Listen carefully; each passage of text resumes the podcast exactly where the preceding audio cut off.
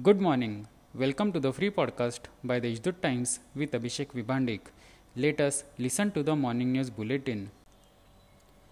Pandemic restrictions must be observed while celebrating Ganeshotsav.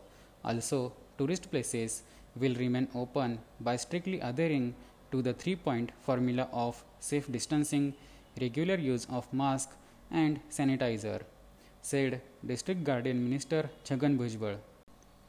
Ahead of festivities, the Food and Drug Administration has appealed to traders, sellers to stop production and sale of banned tobacco products.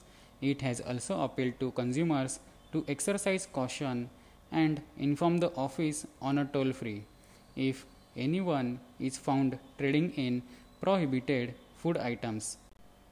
Protesting against the continuous LPG price hike by petroleum companies, NCP Women Wing members under District President Prerna Balkwade sent cow dung cakes as a gift via post to Prime Minister to express anger and dissatisfaction over the rising prices. These are some of the main news. For more news, visit deshdoot.com. Have a nice day.